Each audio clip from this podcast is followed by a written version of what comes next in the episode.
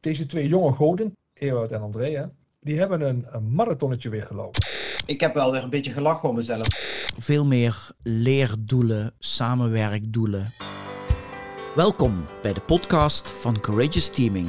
Een podcast over kiezen van moed en werken in teams. Met Ewout, André en Patrick. Dit is deel 2 van een tweeluik over het stellen van doelen en het voorbereiden van een activiteit. Patrick, ik wil even een breukje maken. Deze twee jonge goden, Ewout en Andrea, die hebben een, een marathonnetje weer gelopen. In Rotterdam. Weer? Wow. Het is nou niet dat we dat eh, iedere keer doen. eh, dat we dat meneer Bogaert, doen, hè? gaan we een beetje lullig doen? Ja, dit was nummer 2. En bij 2 mag je het woord weer gebruiken. Ja? Oh ja. Nou, Rotterdam. 10 april. Marathon gelopen. Ewout en André. Met nog drie andere vrienden. Het gaat over voorbereiding, deze podcast. Hè? En wat interessant is, Patrick, daar hadden we het net dus ook over. En dan wil ik eens even kijken. In die voorbereidingen hadden Ewout en ik en eh, onze, onze Mattie Ralf, drie mannen, hadden zich hele duidelijke doelen gesteld over dit is de tijd die we willen lopen. Die drie mannen zijn alle drie naar de knoppen gegaan. En onze andere twee vrouwen, die hebben die marathon met heel veel plezier en een heel fijn gevoel uitgelopen. Terwijl ze van tevoren geen doel hadden in tijd. Ja, komt er een vraag? Of, eh? Nou, als je over goede voorbereiding had. Hè, dus wij hadden strakke doelen. In dit geval hebben we die niet gehaald. En die dames die dus doelloos, ja, die liepen wel met een doel, we willen hem uitlopen. Maar niet met, met die strakke tijd en, die, en, en, en, en dat smart. En die hebben dus een heel fijn gevoel overgehouden. En, en, en dat puzzelt mij dus ook wel van, ja, wat zegt je dat dan? Nou, kijk, als je geen doel hebt, heb je je doel altijd gehaald. Dus het is makkelijk. Oh, gelukkig. Dan ga ik Maar- dat tegen die vrouw vertellen. Maar ik hoor je wel zeggen, ze hadden wel een doel. Dus uitlopen is natuurlijk ook een doel. Maar er zijn voor mij twee soorten doelen. Eén is een resultaatdoel en één is een procesdoel. En een resultaatdoel heb je niet altijd helemaal in de hand. En een procesdoel heb je natuurlijk altijd in de hand. Dus de vraag is, ja, wat, wat voor soort doel? Kijk, Ajax wil ieder jaar kampioen worden. Dat is een resultaatdoel. Ja. En dat kan ook. En, en als zij dreigen dat niet te gaan halen, dan gaat de portemonnee open. En dan halen ze weer wat nieuwe spelers binnen en haal je je doel alsnog. Je kunt ook dat op een andere manier doen. Je kunt ook procesdoelen stellen. Je kunt ook zeggen van nou, dit is mijn tweede marathon. ja. Ik wil eh, zo lang mogelijk onder mijn omslagpunt lopen. Dat is een procesdoel. Goed zo, dan gaan we nu naar Ewout. Prestatiedoel, Ewout, van jou was 3 uur en 40 minuten. Toen je mij dat voor het eerst vertelde, viel ik van mijn stoel af. Want ik snapte een beetje dat dat een hele snelle tijd is. En eh, jij bent een topsportman, maar niet een marathonloper. Dus ik dacht, Ewout heeft zich een doel gesteld met ambitie. Hoe kijk jij terug op jouw prestatie? En ook op wat Patrick net zei, van hey, je had een prestatiedoel. Ik weet dat jij ook weer een volgende marathon gaat lopen. Ga je dan weer voor een prestatiedoel of ga je dan voor een procesdoel? Ik had beide. Ik heb het prestatiedoel van 340 nodig gehad om in het proces daar naartoe te doen wat ik me had voorgenomen. Om de trainingen te doorlopen, af en toe mezelf even goed te pijnigen. Ik denk dat ik eerder gestopt was als ik me niet zelf had gezegd van nou, als ik die 340 wil halen, dan zal ik dit toch moeten doen. En in die wedstrijd vind ik dat super fascinerend. Als ik later terugkijk, dan, en daar zal ik heel eerlijk in zijn, dan loop je in zo'n groepje, dan start je op de 340. En je kijkt om je heen. En ik denk, nou, goh, die zijn toch allemaal niet heel veel sportiever dan ik. Dat moet toch lukken?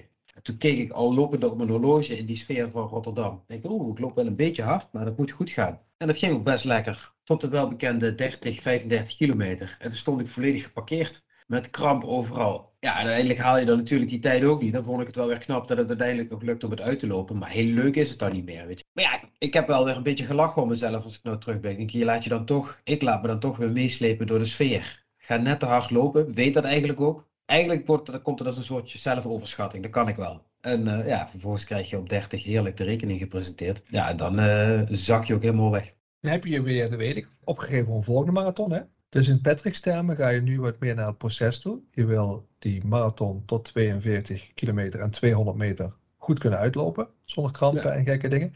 En wat betekent dat voor je prestatiedoel? Als echte sportman gaan we toch even prikken, hè, Patrick. Want eh, die Ewout is natuurlijk zijn hele DNA een echte sportman. Dus Ewout, wat ga je dan voor een prestatiedoel stellen? Ja, dat heb ik nu echt niet. Laat je los. Ja. Oké. Het is wel zo, André. Kijk, even een anekdote. Ik heb een, eh, een sportteam gecoacht. En op het einde vroeg ik, wat is jullie doel van dit seizoen? En toen zei dat team, wij willen bij de eerste zes eindigen. En toen vroeg ik, stel nou, je hebt het beste seizoen uit je leven. Iedereen speelt hem, waanzinnige wedstrijden. Het beste wat je ooit hebt gegeven. en je wordt zevende. Heb je je doel dan niet gehaald? Ben je dan ontevreden? En toen zeiden ze nee, dan heb je een wens om bij de eerste zes te eindigen. Maar dat is niet je harde doel.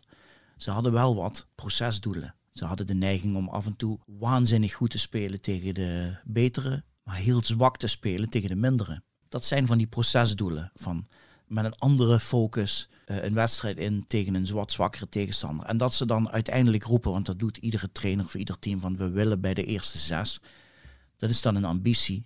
En als je zegt, nou, als we goed spelen en we worden zevende, ben ik ook tevreden, is het eigenlijk al geen doel meer voor mij. En ik hoor Ewout zeggen, ik gebruik het doel, het resultaatdoel, maar ik heb ook procesdoelen. En dit resultaatdoel heeft ervoor gezorgd dat hij een ervaring heeft gekregen die hij de volgende keer kan meenemen. Namelijk niet te snel beginnen. Ik vind het wel mooi, omdat dit is natuurlijk ook wat bij onze klanten steeds speelt. He, zij willen presteren, zij hebben iets samen te doen. En tegelijkertijd vragen wij ook aandacht van, en wat is de manier waarop jullie dat willen bereiken? En ook omdat we weten dat die twee dingen samenhangen met elkaar. Het denken en praten over prestaties, dat is er volop. Maar het denken en praten over procesdoelen, of hoe doen wij dat met elkaar, en wanneer zijn we zelf nou tevreden over de manier waarop, dat is een beetje onderbelicht geraakt. Wat, wat er ook geldt, kijk, uiteindelijk, als je die prestatiedoelen er wel aan koppelt, zoals nu die, zo'n 340, en dan gebeurt je dan zoiets en je haalt dat niet, dan wordt het ook alweer interessant, want dan heb je wel weer een mogelijkheid om te leren. Kijk, maar wat heb ik nou in mijn voorbereiding misschien niet goed gedaan? Of wat heb ik in mijn wedstrijdopbouw niet goed gedaan? Of wat heb ik in mijn voeding niet goed gedaan? En wat leer ik daar nou eigenlijk van? En hoe ga ik dat nou een volgende keer toepassen? En, dan, en ik denk, als ik, als ik dat prestatiedoel niet gesteld had, had ik misschien me die vraag niet gesteld. Nu vind ik het toch een interessante puzzel. Dus die, het is leuk om die, die twee spaghetti draadjes, hè, die, als, die helemaal door elkaar heen zitten, om daarmee te spelen. Ze hangen met elkaar samen, ze interacteren met elkaar. En we hebben ze ook op een of andere manier allebei nodig. En dat zal bij iedereen wel anders zijn, maar dat is wel leuk. En, en ik zag bij onze vrouwen van ons teamje, weet je, die speelden helemaal op. Wij gaan dit samen doen. We gaan elkaar door die marathon heen sleuren. Uh, dat is ons grootste doel, dus dat is een procesdoel. Dat was hun manier om, om er een, uh, een, een, mooie marathon van te maken. En in het bedrijfsleven is dit niet anders, André. Want ik zie heel veel mensen in het begin van het jaar hun, hun doelen stellen voor het jaar. Dat zijn heel vaak uh, meetbare, resultaatachtige doelen. De vraag is, ja. als je je alleen maar procesdoelen alleen maar leerdoelen stelt, of het een minder goed jaar gaat worden. Dat is de vraag. Dus wat is jouw pleidooi dan, uh, Patrick? Veel meer leerdoelen, samenwerkdoelen. volgens mij werkt het veel beter als je procesdoelen gaat. Kun je ze een voorbeeld noemen dan? Voor het bedrijfsleven? Wat jij dan, uh, wat jij dan misschien wel wat je jezelf stelt aan, aan procesdoelen?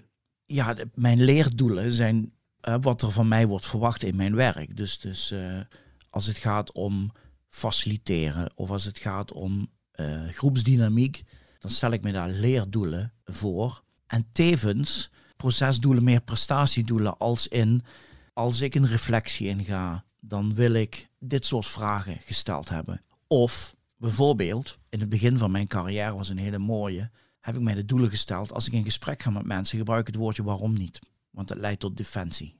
Uiteindelijk gaat het gesprek daardoor beter. En uiteindelijk, mijn gesprekken worden beter en daardoor worden mijn producten beter. En uiteindelijk worden mijn prestaties dus ook beter. Zo'n klein voorbeeldje. Ja. voor mij pak ik hem, eh, Patrick, je speelt op die twee velden. En, en beide velden gebruik je. En soms zit je misschien wat meer op het ene of op het ander, maar ze hangen met elkaar samen. En je wil ze allebei inzetten om tot iets te komen. En, uh, en dat is wel mooi. En Eeuwert gaf dan een mooi voorbeeld van een... Ja, tot slot, ik heb een vriend en dat doe ik toch wel eens met nieuwjaar. Dan vraag hem van, wat, wat, wat neem jij nou voor dit jaar? En dan komen er dus allemaal procesantwoorden. Dus dan zegt hij dat ik weer voldoende tijd heb voor mijn vrienden. Uh, en daar tijd voor maken. En nog een paar van die dingen. En uh, wat mij daarbij opviel, daar, daar zat geen enkel KPI in of prestatiedoel in. Dat, dat zijn zijn doelen. En ik denk dat ik ook prestatiedoelen nodig heb. Om, zo werkt het voor mij. Om ze te laten interacteren. Dat ik zie waarom, waarom ik die dingen doe op mijn proces. Maar goed, dat, dat, is, dat is ieder zijn spelletje, zou ik zeggen. Hoe hij het beste uit zichzelf haalt en uit zijn omgeving. Ja, en op een gegeven moment heb je ze nodig. Hè? Om een voorbeeld te geven, ik wil meer lopen uh, door de dag. Ik wil smiddags een rondje uh, wandelen, want het is beter voor mijn, uh, ja, voor mijn gezondheid. Daar gebruik ik dan een app voor, dat Ommetje app. Die dwingt mij om te lopen. En als ik niet loop, krijg ik minder punten. Maar op een gegeven moment heb ik dat wel door. Ik denk van ja, ik heb die app niet meer nodig. Ik loop nou iedere dag, dat is, dat is mijn doel. En dan doe ik die app weg, want ik laat me leiden door die punten. En, op een gegeven moment ga je ook vals spelen om maar weer meer punten te krijgen. Dus doe ik dat appje uh, doe ik, uh, deleten. Maar dan komt er een moment dat ik merk, hé, hey, ik ben alweer drie dagen niet gaan lopen. Nou, dan ga ik die app alweer downloaden. Dus op een gegeven moment heb je ook wel een soort Ja. van KPI nodig om Leuk. een proces op gang te krijgen. Dus het, het is Ja. een samenspel, altijd. Top. Het spel tussen het proces en de prestatie. Ga voor meer informatie over Courageous Teaming en het werk van Ewout en André naar www.courageousteaming.com.